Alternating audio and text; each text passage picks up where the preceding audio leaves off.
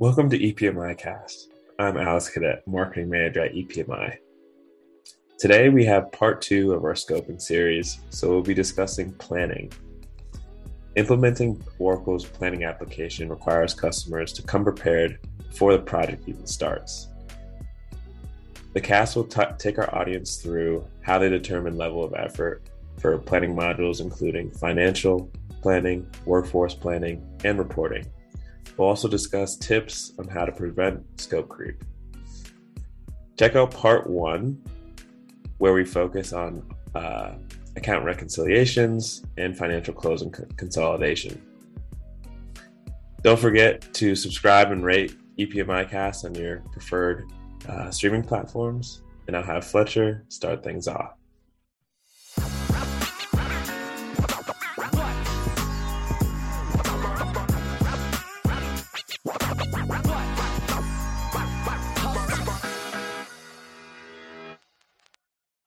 In previous episodes, we've talked about things ranging from the basics of an EPM project, migrating on premise applications. But uh, given it is the time of year and a lot of our clients and prospective clients are already looking ahead to the fall for planning and budgeting season, we have been busy these past couple of months scoping out a number of different planning projects, ranging from uh, Fortune 500 companies to sub 500 million privately held organizations. So, we figured it'd be a good time to talk about what drives complexity in a planning project. Uh, we'll get through introductions pretty quickly. My name is Fletcher, uh, part of the sales team here at EPMI. And then we're joined today with Tulsi and Chin, if you guys want to say hey real quick. Hey everyone, I'm Tulsi. I'm on the pre-sales team here at EPMI. I'm Ken Lin. I'm the VP of Technology here at EPMI. Uh, happy to talk about planning, one of my favorite products. You know, again, we work with companies of all sizes, you know, see projects ranging from strictly out of box 12 week timelines and beyond.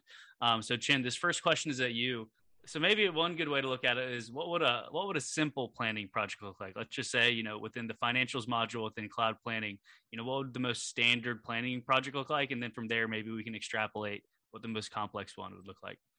So certainly if we're talking about simple we, we first want to kind of define um, you know what planning processes are, are in scope whether that's going to include kind of an annual budgeting or annual operating plan functionality or also some sort of like monthly forecasting capability or rolling forecasting capability. So typically, um, you know, we see customers who want to do, say, I want to do both the forecast and plan, or say they just want to focus on a rolling forecast. So that's that's one of the first questions to answer.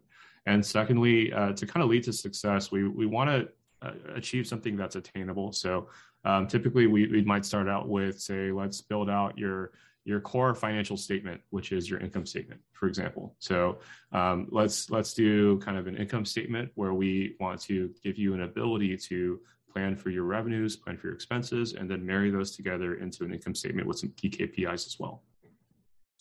I think the method of planning can also, you know, determine the complexity.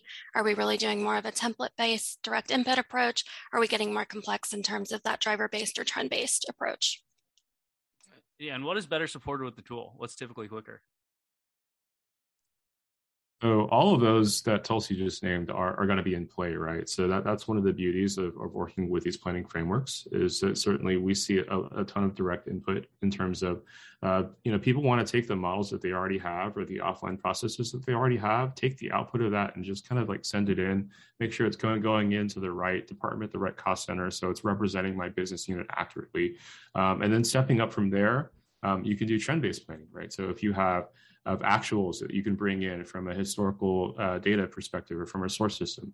If you have prior years of plan or forecast data that you can load in, even better, right? To use those those historicals to drive out a trend, um, whether that includes you know seasonality or, or other various you know metrics or components. I can you can do that, and then the the highest tier of maturity would be um, to, to use drivers, right? So for areas where that makes sense, like travel and entertainment, for marketing expense, those types of things, you can easily build a, a driver-based paradigm into the model, kind of centralize and standardize how you calculate out those drivers, and then deliver that to to your, your end, end users, right? So they can all, if there's something they can all plan in the same way using the same drivers, then go for it. And how much input would you say, you know, on any uh, project that Chen your team has in uh, revisiting these drivers and confirming assumptions and making sure right that they're leveraging the right type of historical data So it, it kind of depends on what's available. So I, I would say that um, as long as it's good data, it's something that we can consider bringing in as a driver. So, for example, talking about kind of like travel and entertainment, that type of stuff, you know, if there's some sort of uh, linkage that we can create to their expense tracking system to kind of like bring in, say, Concur data, if, if that's going to be relevant to understand travel on on like a per department basis. You know, that could be a pretty cool data set to to then be able to drive, you know, what are our future travel expenses going to be.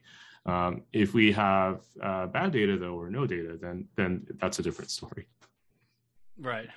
I guess almost no data would be a cleaner starting point. You know, loading certainly, but but wouldn't be able to capitalize as much on those uh, driver trend based planning uh, tools. Uh, well, you said the word linkage, and I think that's an, an easy segue into talking about source systems. Um, so, any planning project you know that we've brought in over the past couple years is always going to be pulling data from an ERP, an enterprise resource planning, or GL accounting system. Uh, Chen, could you share a little bit about what drives complexity when integrating with a, a GL system, and then we can go from there, uh, bringing in different third-party tools. So that's stepping into the realm of accounting, in which I'm a novice, but I'll, I'll do my best here. So, um, talking about like source system complexity, specifically around like the ERP, we're, we're t- typically going to bring in your general ledger information. So, to represent your actuals, your revenues, your expenses, um, if you the scope extends to the balance sheet and cash flow, also those accounts as well. Um, there's a lot of questions to answer though. Like, are we bringing in detail at just kind of like the trial balance level where we have like a monthly balance to represent um, each account, right? Are we bringing in detail at a lower level? Is it going to be kind of like a journal level, record level, or transactional level detail? Those are all possibilities. And there's different uh, kind of complexities built into that, different implications around all of those choices. But certainly, um, it's all possible. Uh, you can do it with the tool, but you know, w- with more complexity comes more time and more effort to implement. Right. And so what's driving the complexity there is at least getting down to the most granular level, right? Looking at the individual transaction. Um, we hear, you know, this this idea of drilling down to detail, you know, central source of truth, having all your uh, finance and accounting data in one source. Um, what are some like business use cases or misconceptions about having very granular data, at least for planning and budgeting? So for planning and budgeting, I think um, it's giving users that comfort level that their actuals are coming in accurately and coming in at the, the right level of detail. So they may see kind of a periodic balance represented on a form, like let's say that represents their their travel total for a month of actuals, but they, they want to be able to, to click on that, interact with that specific balance, and then view the, the actual transactions that make up it make up that balance, the details within. So you know, Jane Doe spent so much money on hotel rooms, and this is the invoice number, and this is the other metadata that's related to that transaction. So we, we have we had customers where they've needed that transactional level of detail brought in in that drill through layer, so they can really verify the, that the actuals are accurate. And then sometimes they even want to be able to, to kind of like get a warm transfer over to the source system itself, so that they can go to the you know the the portal site, the, the landing page for the ERP, and then look there as well. Was just going to add on to that point in terms of, you know, granularity and the cost benefit between, you know, you might have really detailed actuals, but oftentimes, you know, customers can get into the trap of budgeting at a very granular level, right? So determining kind of the cost benefit of, yes, it seems like you're getting super accurate, but what is it taking to develop a budget at that level? And that it's okay to have differences and disparity between your actuals and budget and expected. Yeah, that's an incredibly important point because you know you may have a really mature general ledger, and you may have a system where just talking about office expenses, you may have a GL account for pens, you may have a GL account for pencils, and that that's not going to be materially relevant for you when you're doing your plan. So certainly determining the right level of detail to bring in very important. Right. And we work with a lot of manufacturing or product driven companies and a common uh, use case or common process there is budgeting at the SKU level or, you know, product family levels of detail. Uh, in that case, especially with so much complexity and kind of the input uh, product design and then final output of a product, that is necessary where, you know, when you're getting into office expenses though, you might not want to budget at, you know, pens and paper, especially if we're all working from home. What about uh, any non financial data, right? I know we integrate with uh, probably the second most common category of tools we'll integrate with is a workforce planning tool or an HRIS system. Um, do you want to shed a little bit of light on you know what drives the complexity there? So, I mean, I'll take that first stab at it. So, uh, we we're very familiar with integrating with all sorts of HRIS tools, um, whether it's like an Oracle, you know, HCM system or, or, another HRIS tool, and we've also integrated directly with payroll systems like ADP and you know, Workday, and many others. Um, so, so that's all possible. I'd say that the complexity for this is, is kind of driven around um, the granularity level that they're really aiming to get to within workforce planning. Because there, there's there's lots of permutations that you can do, right? So you can do uh, a per employee level planning where you, you plan for each specific named person. You can do per job level planning where you plan for each specific uh, job code or job function. Or you can even blend those two together and plan for um, a specific person in their functions of each job that they may be doing. So, depending on that granularity that you choose to plan for, what would then drive a lot of the complexity around the data that you need to bring in to support it. Business value there, right? Like, what what would make an organization opt to plan either at the employee or job level, or even both? So I'd say around that, there's there's always going to be a trade-off between like accuracy um, versus timeliness, right? So if you have a smaller organization. So, like if you're say less than 5,000 people, you may want to do something that's employee job. So you can really, um, you know, track person by person, you know, throughout their careers to date and see, you know, what all of the positions that they've been in, you know, hey, how have they, how have they grown with us as a company? You know, what are what is all the historicals related to this person? What are all the historicals related to this job? Um, that's all going to be important. But when you're talking about a company with like 30,000 employees, that may no longer make sense, right? You may just want to do that job only detail where you're you're planning for buckets of people at a time. So I want to plan for all uh, 2,000 my plant managers at this one plant or whatever it may be at once. Right. And with we could almost do an entire podcast just on workforce planning because you could go forever, uh, you know, building out different uh, levels of detail for planning because I know, like for example, another use case isn't there demographic tracking within uh, workforce planning? So you know, for some more um, ESG minded organizations, you can, you even track demographics across age, race, gender, uh, where they live, etc. Yeah, that's where you get to that sensitivity around like HR data specifically, because I've seen a lot of organizations and companies not want to touch that. You know, they don't want to know um, have this function kind of even have a, a tinge of being uh, part of the planning process for someone's salary having to do with their skill set or their age or their gender or anything like that. But certainly, uh, those demographics and analytic capabilities are included in the tool if you want to enable it.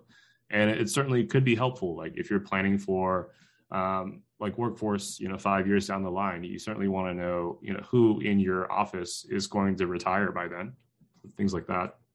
Yeah, right. You got to look out for turnover as well do we ever pull data from like CRMs or anything like that? There's an element of sales planning revenue planning that goes into the majority of our projects. Um, but how often are we pulling, you know, granular either territory, account level, or revenue data from like a Salesforce, Oracle Sales Cloud? So I'd say that that comes up more often when we're doing more detailed revenue or margin planning, which does come up um, pretty frequently actually. Uh, and certainly there's also an additional um, like sales planning dedicated product where that would definitely be the primary source system, right? Is the CRM. So it, definitely does come up um, that level of detail. Uh, it really just just depends on you know the data model that we're building towards, right? If we need to know territories, if we need to know sales reps, if we need to know that information, and that information exists in a CRM and it's accurate, we want to bring it in. And uh, how well does EPM ingest, you know, non-financial types of data? Because I'm just thinking about a certain client where we also pulled data from like a demand planning tool. You know, how do the integration utilities built into EPM help translate that into the target application? Yeah, the, the tool set's pretty robust. Um, you know, while certainly there's some advantages to working with source systems that come from Oracle, that's definitely not a requirement, right? So any sort of flat file, um, and now with the EPM integration agent capability, um, any sort of relational database as well. We can connect to that and pull out the information we need. Right. I hear a lot of our clients talking about how they have a data warehouse. So, you know, having all that data in one, uh, at least one physical location or digital location, uh, moreover, uh, definitely makes it a little more straightforward when building out that integration.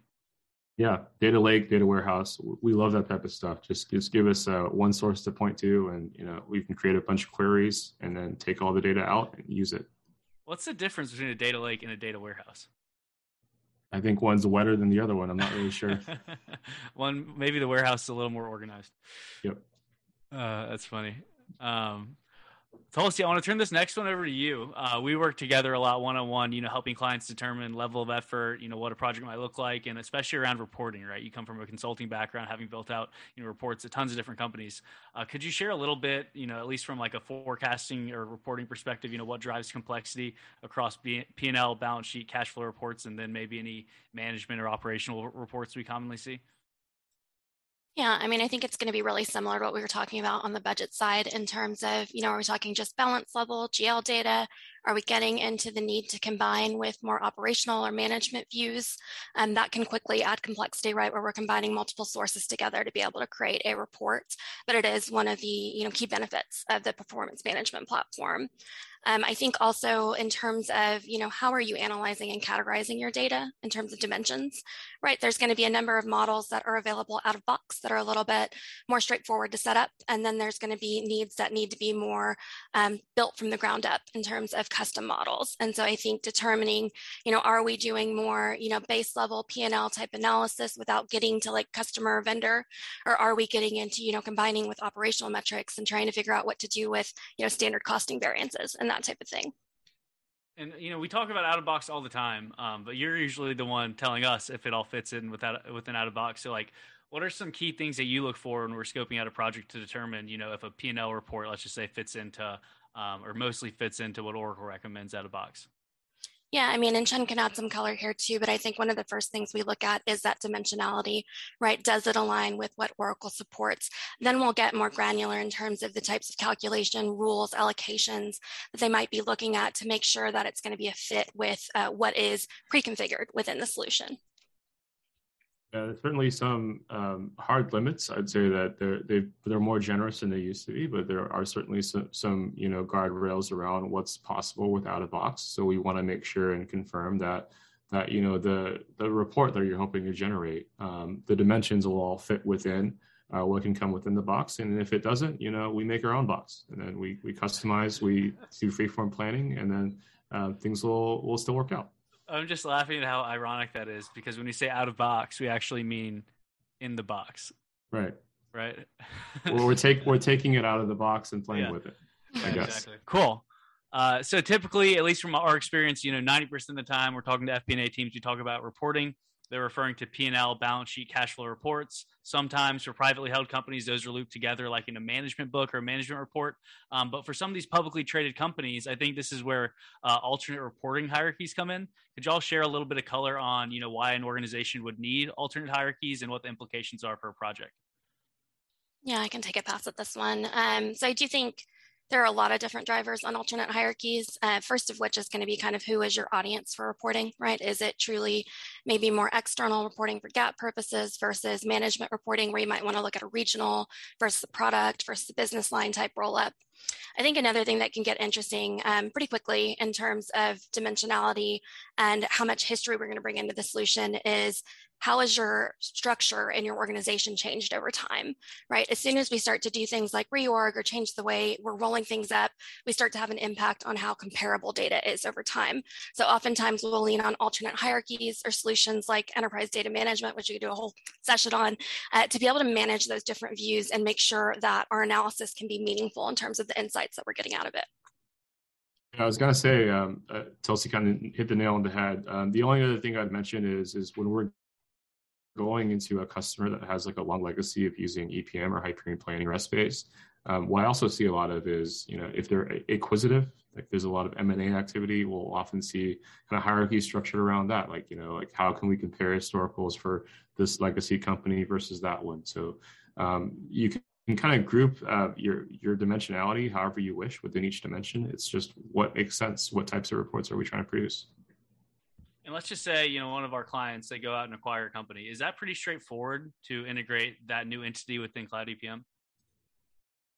The loaded term to say straightforward, but but certainly, right? Uh, if we're just talking about bringing um, a, a, customer in, if they're on a, a different chart of accounts, then we want to understand how to map that information with the existing, uh, you know, the incumbent's chart of accounts, how to bring that in. Uh, once we know that, then then it's possible to uh, integrate with that that other system. If there's another general ledger we want to bring in, we can do that using the data management functionality uh, to load it in. And then it's it's about kind of extending the dimensionality we have, right? So if there's additional uh, departments or entities or accounts that are needed to represent this this additional uh, company that we're merging in, that we'll want to make sure that the application can support that. And then uh, outputting out of that is, of course, um, making sure that our dashboards, uh, charts, forms, and reports all reflect that as well. I think an interesting point on this line, because I do think, you know, that question often comes up on the consolidation side. Right. We're really bringing in more GL level data. On the planning side, I think it gets a little bit more interesting because it really depends on if that business operates the same way, right? When we get into things like models and drivers and how they're actually modeling their business out. Um, so that can vary, right, depending on the acquisition and how similar they are to the existing company. So I think the approach for, you know, a consolidation project might be a little bit different than the approach we'd take on a planning project. Yeah, and there's right. certainly always a, like a feeling out period and a teething process. Like, oh, we want to have have this acquisition, you know, fully integrated by X date, and then until that point, you know, they may be doing more direct inputs instead of using the modeling that's already built in for the the current company. Yeah, absolutely. Uh, well, at the time we have remaining, you know, since we are talking about M and A, could y'all share a little bit on what might drive complexity within a scenario modeling module? Um, you know, there's so many different ways you can play with it, and kind of the rule of thumb is any planning outside of three or five years, uh, you might want to leverage the strategic planning or scenario modeling module. Um, really, really relevant to model out M&A activity, see how that'll affect uh, your balance sheet, credit score, good things like that. So to me, the power of strategic modeling is is really around the flexibility of the tool set. So really, you're, you're just kind of giving getting um, a chart of accounts that you can configure and customize, and then uh, the modeling capability within to, to kind of do take it wherever you need it to go. So um, that's kind of a two-edged sword, right? Because you you have all of the capability in there to model whatever you want, um, and then it's really up to the implementer or the you know the author along with the customer to determine, hey, what makes sense to put in this model. Additionally, how many models should we create? You know, how many consolidation or aggregation structures do we need to create? And for each of these models and each of these aggregations, how many you know what if scenarios do we need to have? How many business cases do we need to support? So all of that will come into play in, in determining complexity of, of your strategic models so certainly it's easy to say like okay i want to create my my income statement in here uh, integrate with my bottoms up plan coming from these other frameworks bring that information in but then where do you go from there right like what other source systems do we want to integrate what other um, data or KPIs do we need to provide, and then how many what if cases do you want to generate? That's that's very very open ended in my opinion. Yeah, as, as, is the case with planning more than the other modules, the answer a lot of the time is you know it depends, right? It depends if you want to incorporate commodities pricing. It depends if you want to marry you know sales and operationals data into these you know variable what if scenarios. So uh, with planning, really the sky's the limit, right? Whereas with some of these more accounting centric uh, tools, right, there are clear parameters on what success and what is you know not working. Well, all right, everybody. Um, I think that just about covers it for today. Uh, Tulsi Chen, thank you for joining us. So thanks for listening, everybody. Uh, we'll see you next time.